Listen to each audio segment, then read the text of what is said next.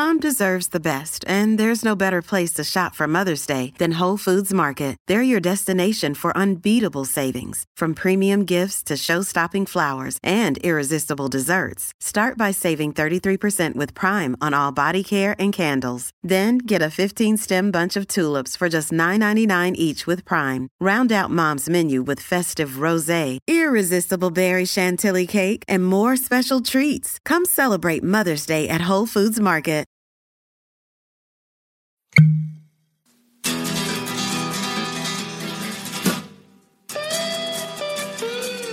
Cheers, everybody. We are back for another edition of Bourbon on a Budget. Myself, Brendan Sinone, and Ben Cock, joined by a couple of very special guests from Three Chord Distillery, Mr. Neil, Neil Giraldo and Mr. Three Chord Ari, Ari Sussman. Thank you so much for hanging out, gentlemen. Uh, I do like the option that the, the platform gives you to put whatever you want. Sometimes we play pranks on each other with the different names and stuff. But guys, thank you for joining us. How are you tonight? We're good. Thanks for having us. Yeah, thank you. Awesome. For sure. awesome. Our, our pleasure. So we're all kind of sipping on some of your different whiskeys, some of your different Mhm. bourbons, ryes. We've got a fun little lineup that we'll get into a little bit later tonight, but we've got the the standard blended bourbon whiskey, which we're going to do a review of later this week. We've got the um, straight bourbon whiskey that's finished in the Pinot Noir barrels. That's been a crowd favorite here tonight so far. The rye whiskey as well, and then got a special bottle of this 12 year reserve barrel proof whiskey. So that one might be a little bit harder for you guys to find out there, but it wasn't for us. So sorry about sorry about your luck, but we will uh, not not for them, for everybody listening. Uh, but thank you guys for hanging out. We're excited about it. But let's start off. Let's uh let's hear from these guys. Neil, let's talk to you for just a moment. Tell us a little bit about um man, how'd you get into this? Uh, you know, obviously music musician's background, musical background. How in the world, and not not in a bad way, because we love whiskey. Obviously, we do a whole show about it. But why whiskey? How did you get into this? Talk to us about. Take us back to the beginning. Okay. All right. Here, I'll, I'll try to keep it as, as moving as quickly as we can so we can get to everything. And the most important thing, we're going to be sipping some great whiskey. Hopefully, you guys are going to like this. So it goes like this I'm going to have to uh, blame part of it on my grandpa Nunzio, Nunzio Giraldo, because, yeah, he would put me on his knee when I was five years old and Nilo, Nilo, and he would give me this this whiskey and grappa and wine that he made in his basement when they came from Bronte Catania, Sicily to America, it was the Bronx, and then it ended up being Cleveland, Ohio. They had a choice. They can either go to Detroit or Chicago um, or stay in New York there, but we went to Cleveland. So anyway, so that's my beginnings. And I remember drinking this grappa and this this whiskey, and I, I mean, it, it scared the hell out of me. Truthfully, it was so bad. Grappa. But- oh my God. Oh yeah, oh yeah. But he made it in his basement, and it's all the Sicilian way, Italian way. Everything is from the roots, right? So, um, and this is a great month for us. This is uh, month of May, which is the fifth month of the year. Five is my favorite number, other than three. I like three as well. Our anniversary was on the 16th of May, May 16, 2016, and the story goes is this. I was working on a screenplay because other than you know writing songs and producing records and being a musician, I also write as well. I write screenplays. I got a couple books I'm working on that I haven't finished yet. Hopefully, I'll finish them soon. Let's just say that soon, hopefully. So I was working on the screenplay to do um, uh, just like a treatment going as a, a hybrid kind of uh, film, right? Um, hybrid documentary, and uh, and the person was helping me out with it says, why don't we get a spirits company to give us some seed money uh, to get it going? We can get a trailer made. And I said, why don't we start our own company? And he laughed and he thought I was crazy, but I'm impulsive that way. And I thought it was a great venue because bourbon and whiskey, I chose whiskey because I, I love conversation. I don't think people have enough time in their lives to have conversation anymore.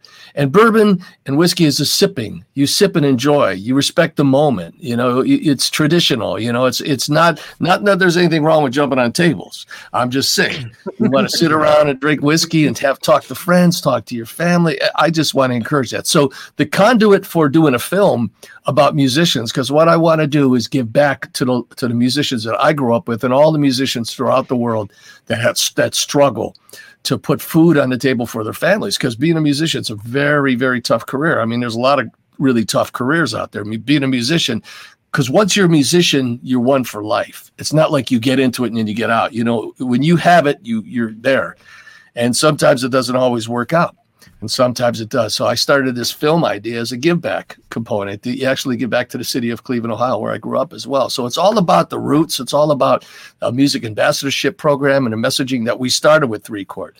The only other thing I'm going to say about it is when it came time for the name, originally the, the bourbon was called Steel Bending Bourbon.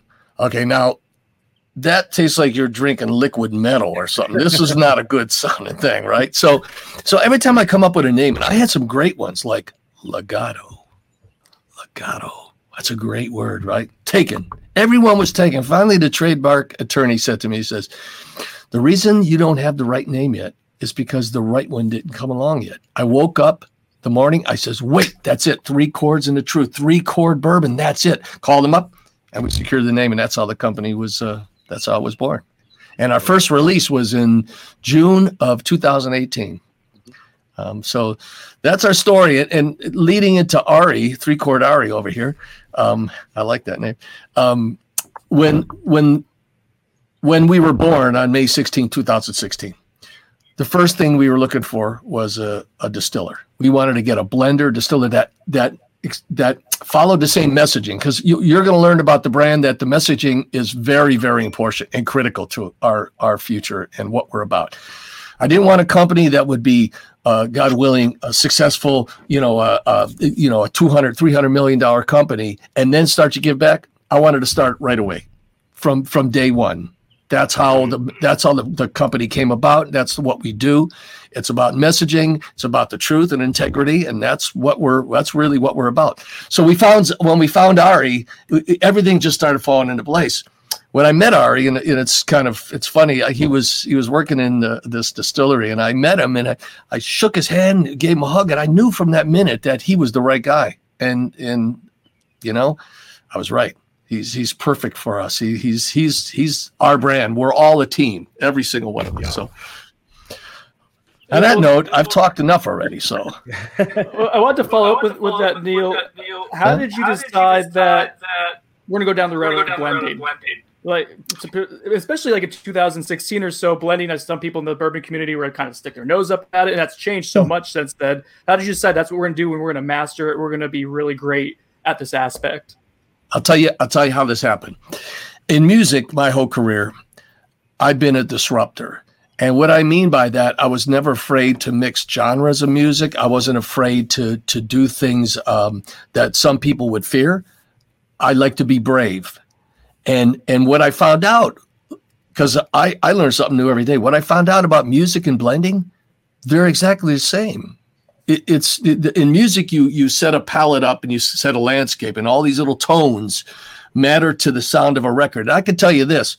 I can play you a song. I can subtract something from that song as small as a reverb on a snare drum or a little guitar part somewhere, and you will not maybe like the song as much as you did when you had that little thing. So when I met Ari and I was talking, saying we we agreed both that we were both disruptive in a positive sense.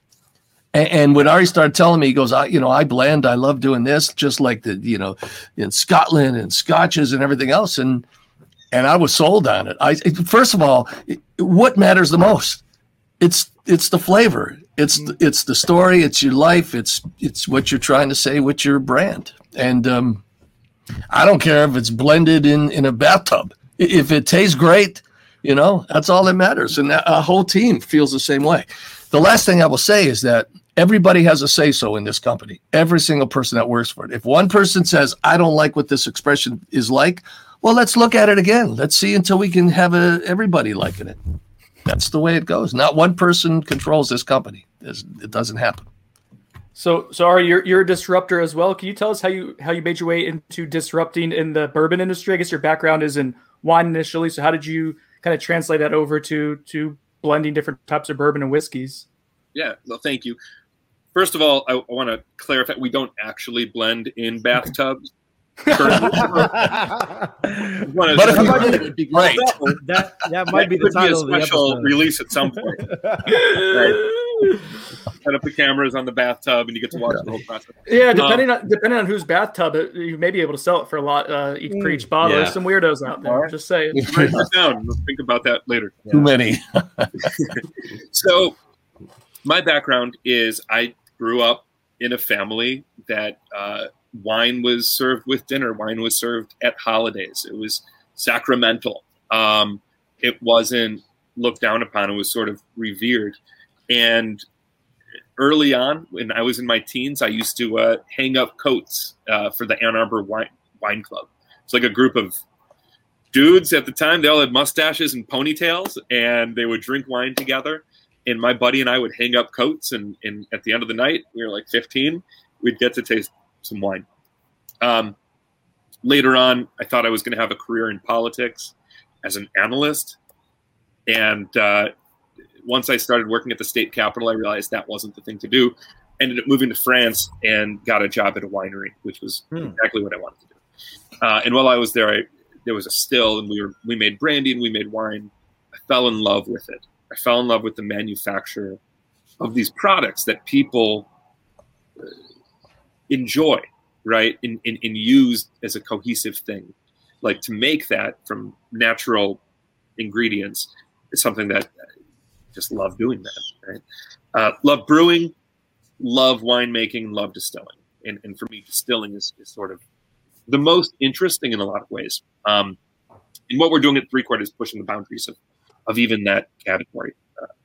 But when I came back to the United States, I didn't have the disposable disposable income to, to buy all the booze that I wanted to try and all the wines that I wanted to try.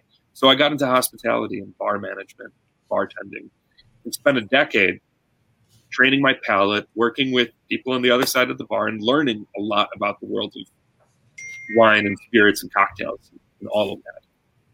But in the back of my mind, I always felt like I was, I had two feet in the field. Like I knew what it was like to make stuff. And when I heard people poo pooing wine, you know, sales reps coming in and be like, ah, it's only $6 a bottle. You're not going to like it. I would always think to myself, no, there's people that made that and don't poo poo that, right? That's that's got integrity to it. So my perspective was always a little bit different. Um, and it occurred to me when the cocktail thing was happening, and I was super, I was getting into cocktails. I was reading old books that had ingredients, spirits that when I went looking for them, turned out they hadn't been made in 80 years. Mm. These old spirits that I wanted to try in these cocktails that haven't been made. So I got online and I was like, okay, who can teach me how to make these spirits, right? I want to make cocktails with them. They don't exist. I can make them. Turned out at the time, if you wanted to learn how to distill in like 2008, 2009, there there was only one university in the United States that would teach you. It was Michigan State University, and uh, I happened to have gone there for undergrad, knew nothing about this, and uh, so when I was 30, I called up the professor and I said, I would like to make these spirits that uh, used to exist but don't exist anymore. And he said, Yeah, I'm not interested in doing that. But if you want to come learn how to distill, mop the floor. We're looking for someone to basically clean up the place. And I said, Sure. And a couple months later, I was the distillery manager at Michigan State. And we were developing products for uh, tons of craft distilleries and working with big distilleries as well on uh, development of yeast strains and mash bills and for in uh, maturation conditions and all that kind of stuff. And a lot of what I learned, which was like a crash course, I spent five years uh, working at that distillery. Uh, lots of tricks of the trade that go back in history, um, blending techniques that aren't currently being used, but that were used for hundred years in the United States. Hmm. And when I met Neil, and he spoke of integrity, he spoke of truth, three chords in the truth, and he said, We're going to be successful and we're going to do this the right way. I was kind of sold because, and he said, We're going to be disruptive. I said, I have this whole playbook of techniques that I that I think have applications in the marketplace, and a lot of those techniques have kind of come to fruition in, in, in the products that we're making. Well, yeah, and we will not inject our whiskey or bourbon with with any kind of flavoring. We we won't do that. We don't do it. Yeah. We won't do it. And, and meanwhile, by the way, we uh, we talk a lot about uh, blending in music too. We got blending and mixing. When you when you have a lot of background vocals, you blend them vocals, but the Mhm. final outcome of your record is mixing. Right. So during there's mixing and blending. So, but also distilling. We're also distillers as well. Don't don't just say that we're blenders because we are storing our juice and we're growing it and we're distilling. Yeah, I was we're gonna, do I it. was going to ask about them. Glad you mentioned it. Um, Yeah. Well, well, one thing I wanted to ask Ari is kind of again keeping in line with disruptive here. Uh, Mm-hmm. the heating process that you guys use with with uh, your finishing. Can you explain that a little bit? Because I was looking up on the Yeah. research. It sounded super interesting and, and unique. Uh, please, can you inform our audience about that? Yeah, absolutely. So one of the ways, and this is primarily for for um, for our blended bourbon, our introductory expression. In fact, Okay. if you have a glass, go ahead. That's what I have. That's what I have right here. I'm almost done with the glass. I'm going to pour myself some as well. So what we wanted to do in the introductory expression, which which is our lowest proof, which is our first offering, uh, uh, it, it says blended bourbon. Really, it's just a blends of bourbon. Uh, was create a whiskey that used a variety of ages of bourbon and kind of highlighted the coolest thing that happens at each stage in whiskey. So, young whiskey, which is don't I don't like to drink by itself. That's that's it. Um, can have a really great grain character that during years three and four gets totally overtaken by the wood, right? And that's Mhm. bourbon. And you lose something. You lose grain character, right? Grain character is what most distillers in the world go for. If you go to Scotland, they're going to talk about the character of the grape, right? If you go to Ireland, if you go to cognac, they're going to talk about the character of the grape. Um, grain character is not a big deal in American whiskeys. And one of the things, you know, really important in the wine world is when you make wine, the fruit is the star of the show, and the wood plays a supportive role. That's Mm. bourbon is the other way around, right? Mhm. But because bourbon is eighty percent wood flavor, right? The, the- the wood is the star of the show, Right. and the grain plays a supporting role. What we wanted to do is give the grain, you know, you know, give the drummer some. We wanted to give the grain a little bit, put it forward just a little bit, and for that we used uh, two-year Kentucky. Boom. For the mid palate, and, and it was just for that character. That by itself is not like a unique and compelling whiskey, but that as a component of blend can add something that you just don't have in older whiskeys. It gets overtaken by the wood. Another component of three chord blended bourbon is uh, four and a half to five year old Indiana bourbon, 21% corn or 21% rye. And then for the low end, for the bass notes, to bring it kind of to tie it all together, we use a 12 to 16 year old Tennessee whiskey, a bourbon whiskey from Tennessee. And using whiskeys of different ages from different distilleries with slightly different mash bills, different yeast strains, and then blending them in certain proportions gives you a whiskey that's unique in and of itself. But one thing that it lacked was that we wanted an introductory whiskey that was really important for this, for the vision of this product, was we wanted like a lot more vanilla than that product would have. So what we did, and this is the heating process that you're asking about, is you can take the barrel. You know, if you if you take a barrel apart and you look at how far the um, the liquid goes in and comes out, and how much wood it, how much uh, character it extracts from the wood, it's a small component of the wood in those staves.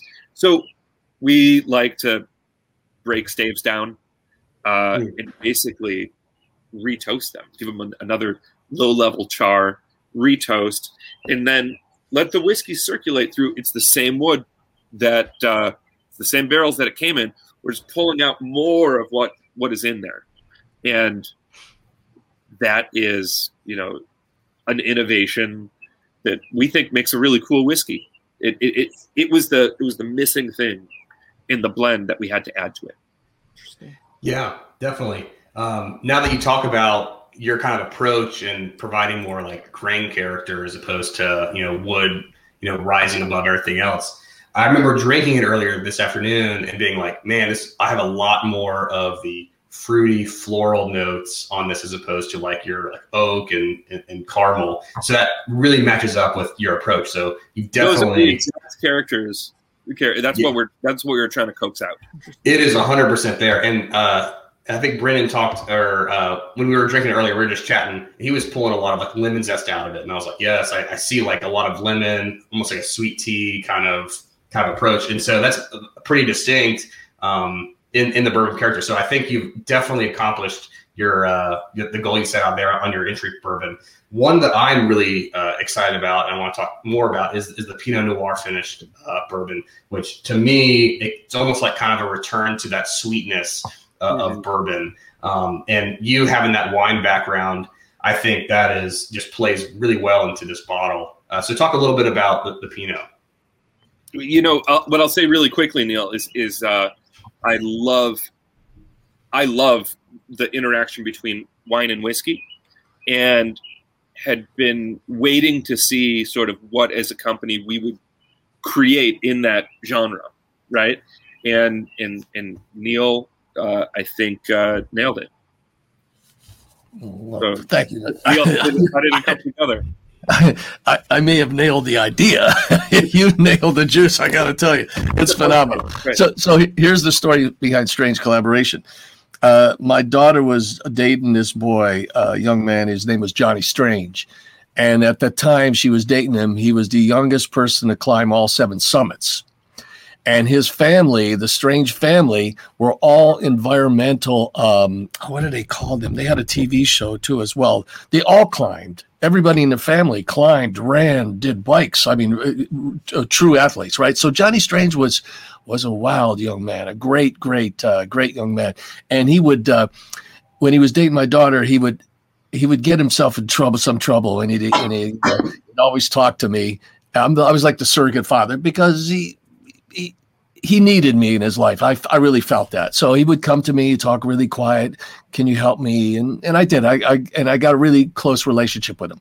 In fact, one of the one of the summits uh, at the base camp, he he had a cell he had a satellite phone. So he would always call my daughter. And I of course he'd say, I'm going to talk to your father. So I get on the phone. He said, You got to do this. Next one you're going to do, you have to do. I go, listen, I've climbed a lot of mountains in my life. That's a metaphor. I don't need to be climbing real mountains anymore. Okay. I'm too old to be doing that. You do the climbing. I'll enjoy your, your whole process. So what happened was, um, he was in Switzerland and uh, it was a tragic event. He was a flyer and he, he took off and he, he caught a, a draft that wasn't proper and he died that day. And it was, it was tragic. It was horrible uh, it was just you, you can't imagine losing a child. It, it's just the worst possible thing on earth. So time passed since that happened, and I was in a restaurant. Uh, we both live in the same time uh, town. His father Brian, and I saw him, and he came up to. And as soon as he saw me, he broke into tears. I gave him a big hug. We both teared up together.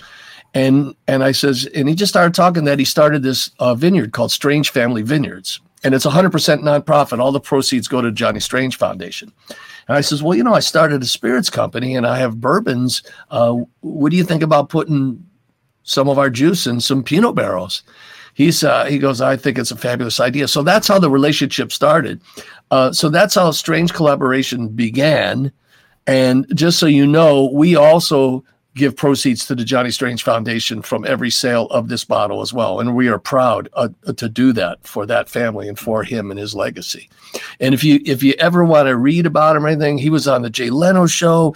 He was a remarkable young man. You you got to just Google him, Johnny Strange uh, flyer, and you'll you'll read all about him. But anyway, great family. Uh, Brian and I are spiritually connected. We'll, we'll be that way for always. And um, and that's how it began. And you know, the thing about Ari, which is really cool, this is why I knew right from the very beginning. It, we have conversations, and all it takes is one word, and he's like, "Wait, but what about if we did this?" And I'd say, "Do it." I say, "Do it. Just do anything. Just do it. I don't care." And that's how we do stuff. Is that right, Ari? That's that's right. Well, it, It's so really it. we benefit.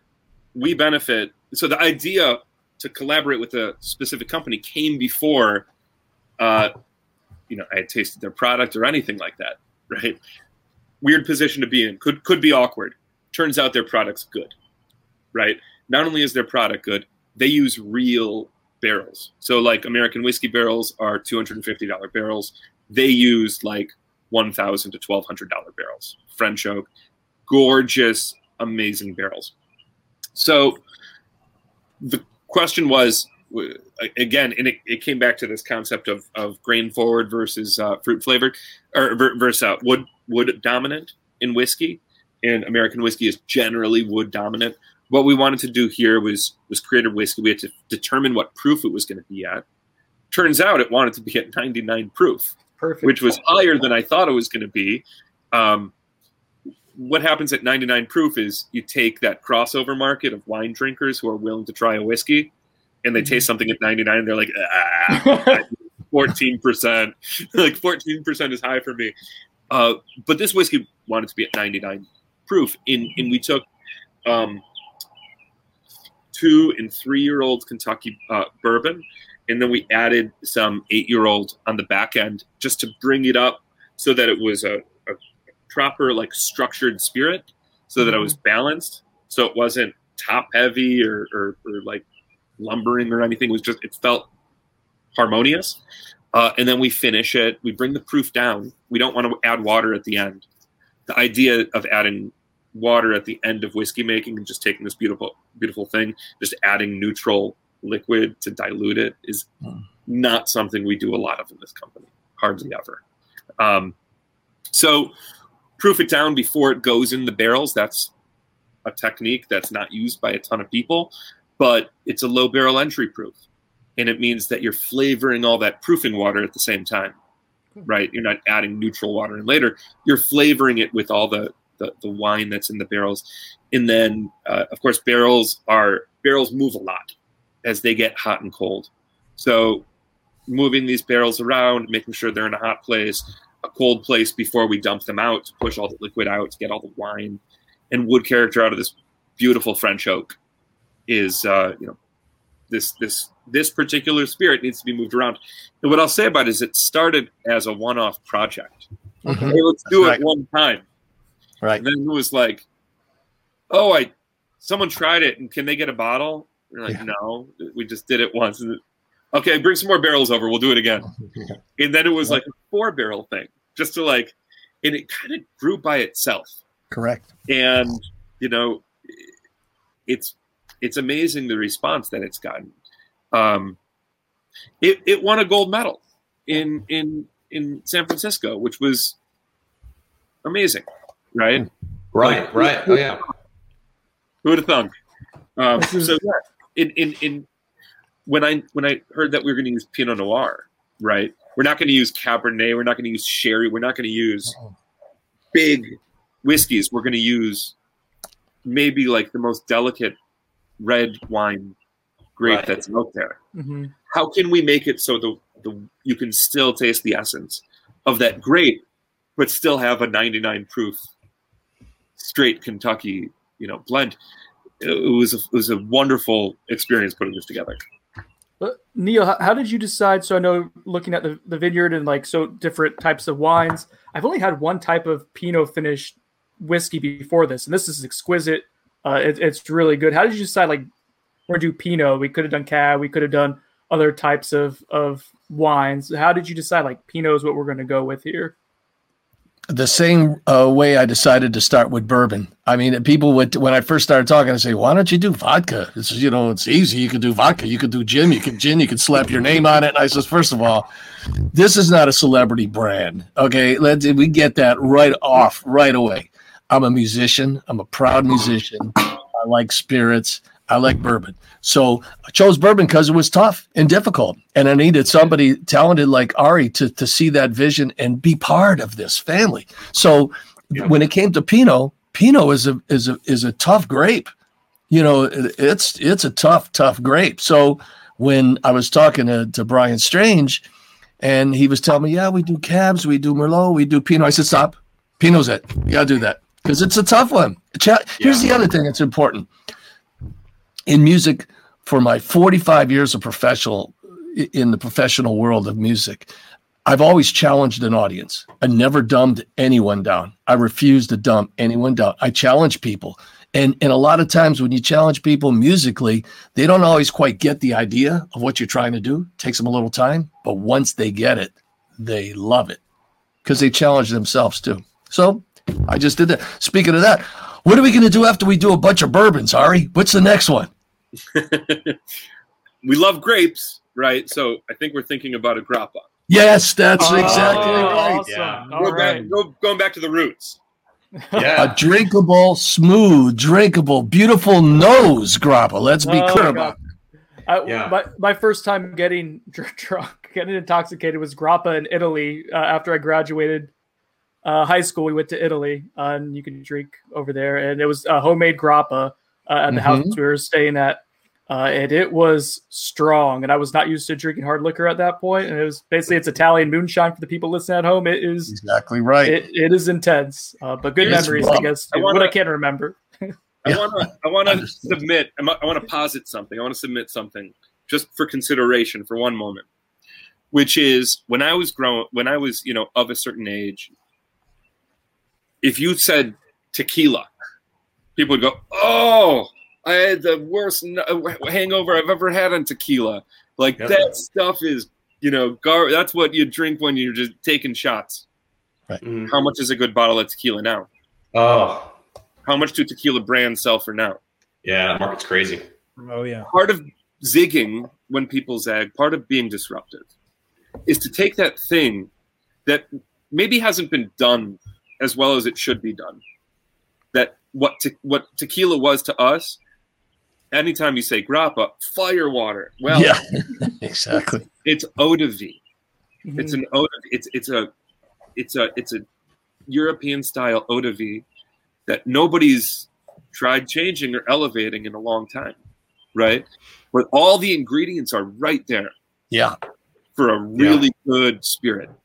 And it's great because it comes from it comes from just you know the seeds and the byproducts. It's it's the it's so much of the Italian Sicilian way, just like uh, you know you know food, uh, you know peasant food. We all eat Italian food. A lot of it is peasant food. That's that's all from the root of it. That's that's important. So Ari's on the same page. I, I anytime I say anything, he he the light The bulb. problem is now is what like what like Dogecoin at like four cents.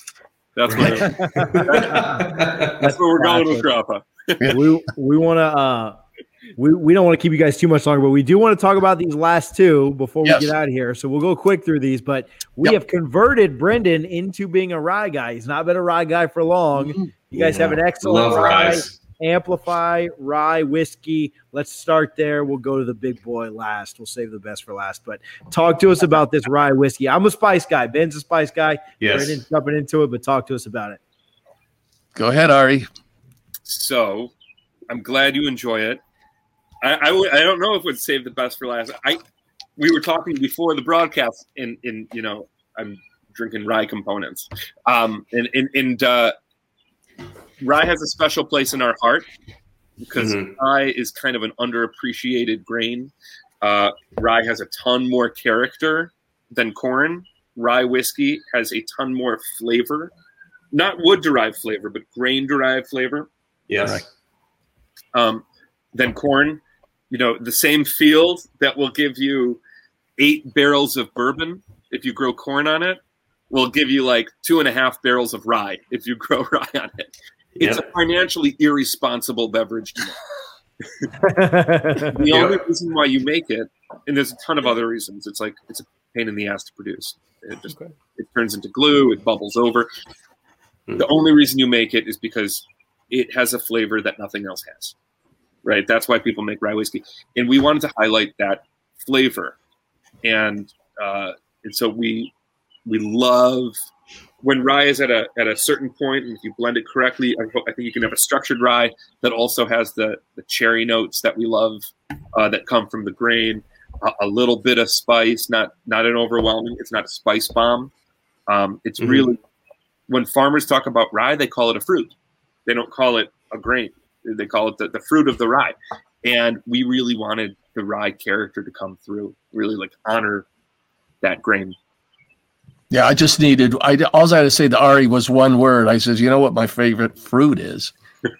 Cherry." He goes, Yeah. Right.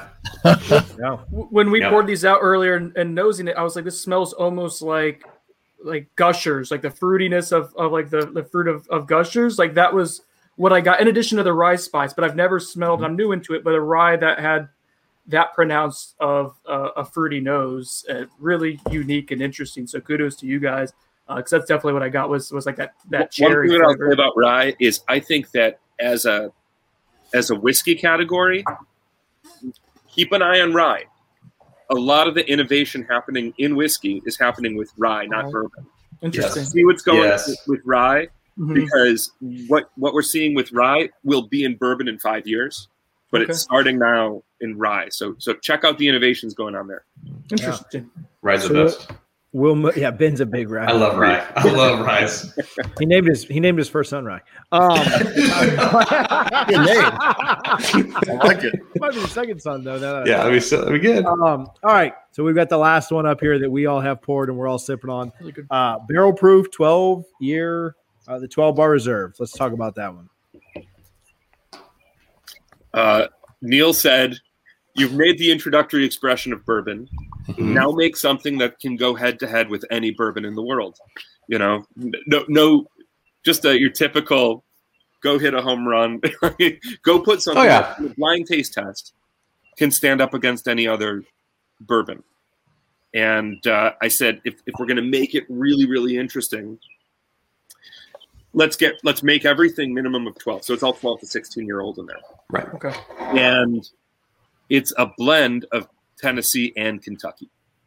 So each of those styles, I feel, has strengths and weaknesses, subjectively speaking. And what we did is over the course of a, a long process, and Neil talked about how everyone gets a say, and we listen to everyone during the creative process before we lock in on, on a recipe and a profile. It's really a profile because the recipe changes, but hopefully the profile is consistent. Um, we wanted something that was going to hopefully take the best from Kentucky and uh, Tennessee in terms of good, foolproof uh, bourbon, and you know this is what we this is what we ended up with. Right. We wanted a bigger hug. You know, when we started Right. off, you, you know, you have to, you know, with anything, you, you know, you start off with one and you just gradually grow. You move forward. We, you know, we took a lot of heat. Pardon the, the expression, the pun on that. We took a lot of heat in the beginning because our 81 proof blend. They, a lot of a lot of the bourbon snobs would, would say, "Oh, only 81 proof. Oh, I ain't gonna drink that." Then somewhere down the line, all of a sudden they're coming back and they go, "You guys still got that blended around?" Because you because it's all about the flavor and the profile, what you're trying to get, the expression. You know. So we wanted to approve that we could do first Yeah. like low lower uh, proof bourbon. Correct. Well, we sort of wanted, hey, we we do this, but we also do this. Mm-hmm. Um, Yeah. And, and one thing that we do see is that our first expression, blended bourbon, comes out at 81 proof. Our second expression, which was rye, 95 proof. Third expression, strange, uh, came out at 99. 12 bar comes out 107. hmm And then, uh, you know, later it's whiskey drummer, almost 119.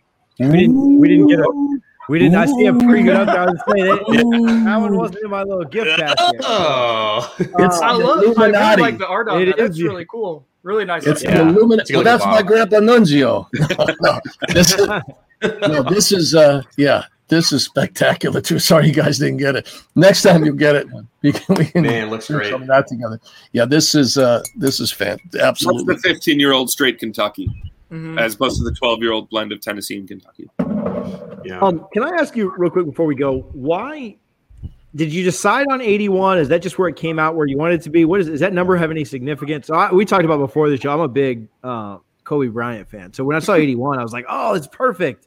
I know that's not why you picked it, but why why 81? well, if you tell me that, I'm only drinking this for the rest of my life. So Okay, well here. Okay, listen. Here you go. it was because of Kobe Bryant. No, I'm kidding. Because didn't he go to 23? 24. No, no, 24 is 24, 24, 24. Okay, so so the deal with 81 is this, and this is the truth of it.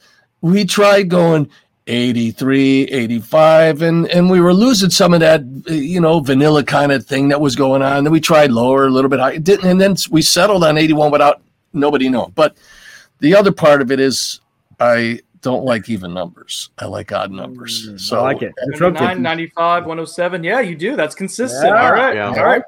I Yeah, don't they're even all odd send numbers. samples. of, of even- Well, everybody does 80. Everybody in the world does 80.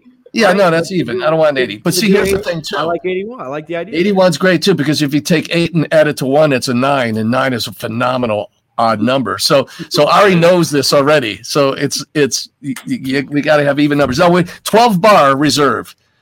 That's an even number, but again, two plus one is three. So I'm, I'm okay with that because in the blues progression, you can't really have 11 bar phrase. So let's, well, you can, but let's just stick with the 12 or 16. So Oh my! I like, I'm wearing a nine and three quarters shirt during this too. I like that. It's, it's Yes, appropriate. I like 95, that. 95. Look, mine's got 95 on it. Oh, no. What are you wearing, Ben? Nice. Salt Life. Salt Life 23. Yeah. There you go. Gentlemen, thank you so much um, for hanging you. out with us Thanks for tonight. We've had a blast. We've enjoyed the the drinks, the laughs, the education, all of it. Um, you know, we're again later this week. We're reviewing the standard, um, the eighty-one bourbon. Right? I don't know that's not the name of it, but the blended bourbon, and we're super excited for that. But thank you guys so much, Ari, Neil, for hanging out with us. You guys go pick up a bottle of three chord, the expression that best suits, suits you, or just all of them, and uh, and check them out. But thank you guys so much for hanging out. We we couldn't tell you enough how much we appreciate it. Oh, thanks for having us too. You guys are great, man. You're having a lot of fun. I love that. Yeah, that was fun. Absolutely. You guys take care. All right, take Thanks, care, gentlemen. guys. Thank you. Cheers. Thanks again.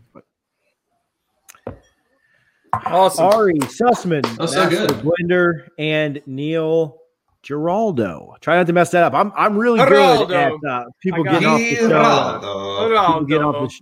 Sh- don't do what that thing you were just But doing. that's Uh, Geraldo. uh, yeah, don't. Brendan can don't do it. Italian. I can do it Oh, Italian. sorry. Ben doing Yeah, it. I can't do it.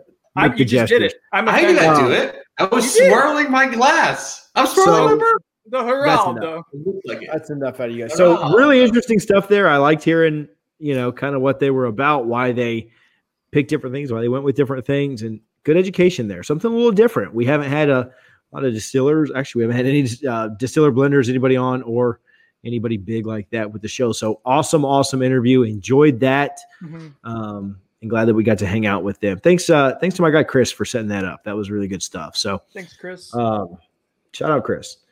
Okay, time for everybody's favorite segment of this show: pursuits and right. purchases, trademark, Pursue. patent pending, all that, all those things. Um, uh, who wants to go first on this? I I do. Brendan definitely I wants do. to go first. I think- Mine, mine's less exciting than yours. Okay. All right.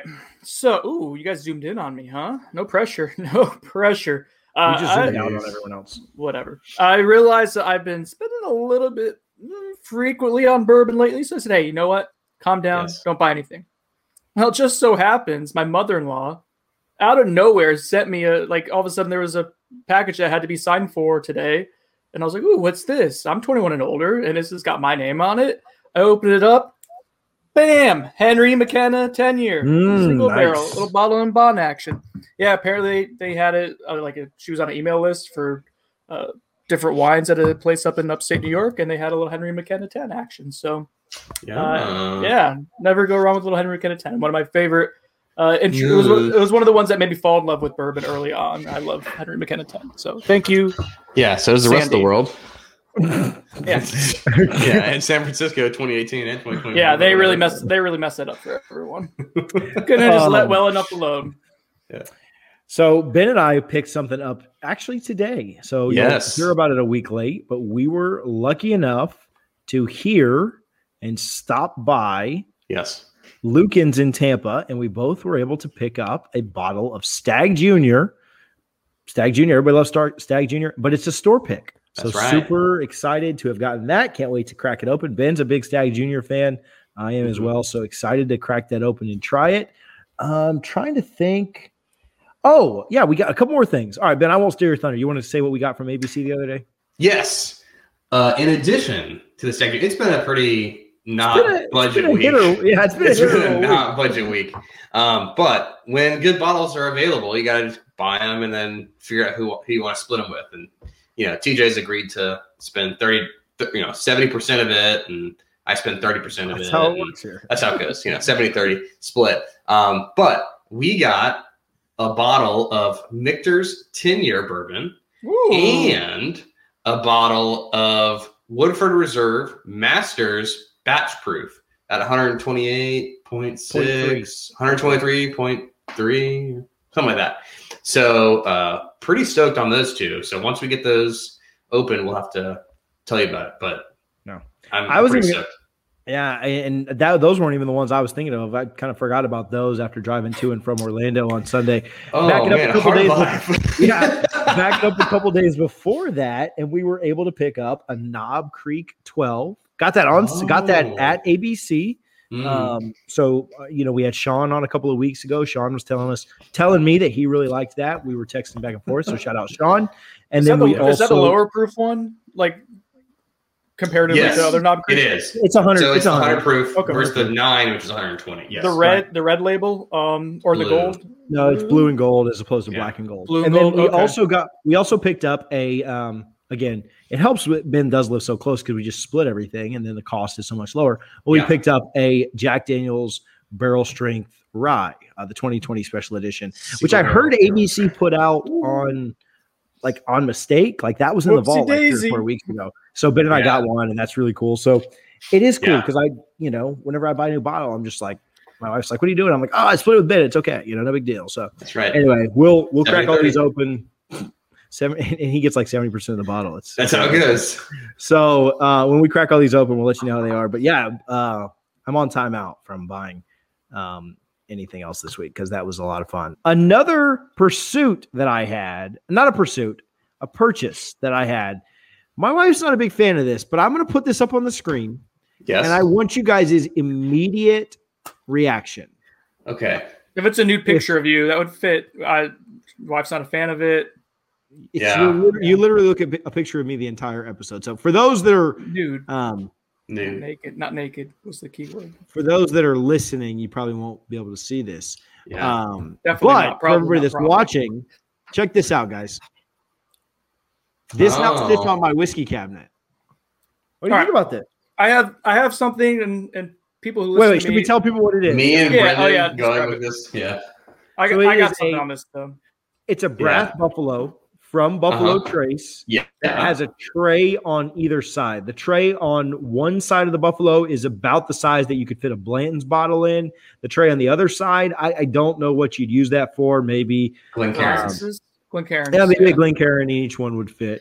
I thought Um, it was so- and it's a and it's a brass. Well, yeah, you could do that, or you could do like an ashtray, I guess. But it's a brass Buffalo Trace Buffalo with Right. again two kind of trays on both sides of it. So uh, my wife hates it. When I pulled it out of the box yesterday, shout out my guy. I've shot everybody out today, but shout out Rick for sending this.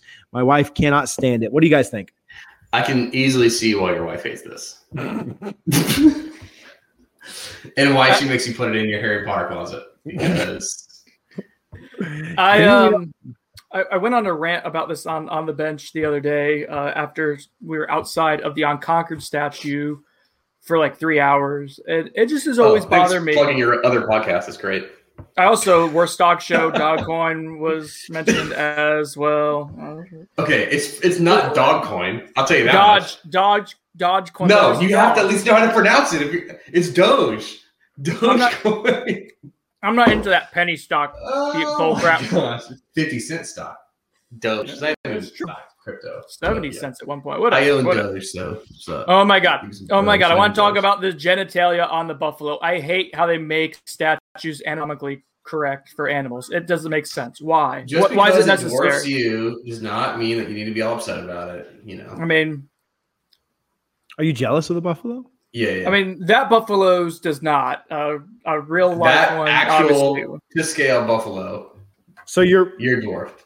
You're upset about the balls and the penis on the buffalo. I just Yeah, think he's it's unnecessary. It's a not necessary detail. Now you have a buffalo penis in your living room. Do you it's in my Harry put Potter horns on the buffalo? Do you put horns on a deer? Like is that? Right. Is that I mean, it's just- it's just too manly for you? It's just there- uh, there's just like do you give it a No, like. speaking of uh, that, speaking of that, they make they make mannequins way too lifelike now. You know, This is the Like, most don't useless they- podcast or podcast material I've ever heard in my life. okay, but you you guys, you like the buffalo, you don't like the buffalo. Where are we at with this? I can see Um, it being in a closet underneath your stairs the I- entire time. Anywhere else, yeah. they're not happening. Now, if I build a man cave slash bar in the new house that we're going to get in the yeah, neighborhood, yeah, yeah. it'd be cool for the bar. That right. just If you, have a if you put it in a room by itself, then yes. But like, yeah. I don't like people who have like bourbon, like barrel, like lids, you know, around or whatever. I'm like, come on, guys. Your your light fixture in your kitchen is literally a barrel. I know that was in the house Okay. while I had it. You get a credit. You When get we it, so all right. I just think there's not It was too enough. Like you can't just have one buffalo penis statue in your house. You need like twenty of them. If you're gonna commit to it, just commit to it. For Yeah, once in your life. For once in your life, hard- TJ, they're commit to something. it's virality. They're hard to find, but I'll see what I can do. Look, there's Speaking like of hard. over our over our cabinets, there's like a thing of flowers, a thing of vases, a big silver plate. Like, what if I replaced every Buffalo single one of those with a buffalo? She'd be so upset. That's that's that's this week's project. So, all right, uh, bourbon on a budget. Thank you guys for hanging out with us. Neil and Ari were great. We will Mhm. review their bourbon on Thursday's episode that comes out. You can check it out YouTube, Spotify, iTunes, Apple Music, all those places. We appreciate you guys' support. Again, bourbon on a budget on social media. And if you want to see cool pictures of uh, Buffalo balls, check us out. Um, for TJ Pittenger, myself, Brendan Sinone, and Ben Cock, thanks for hanging out. Cheers, everybody.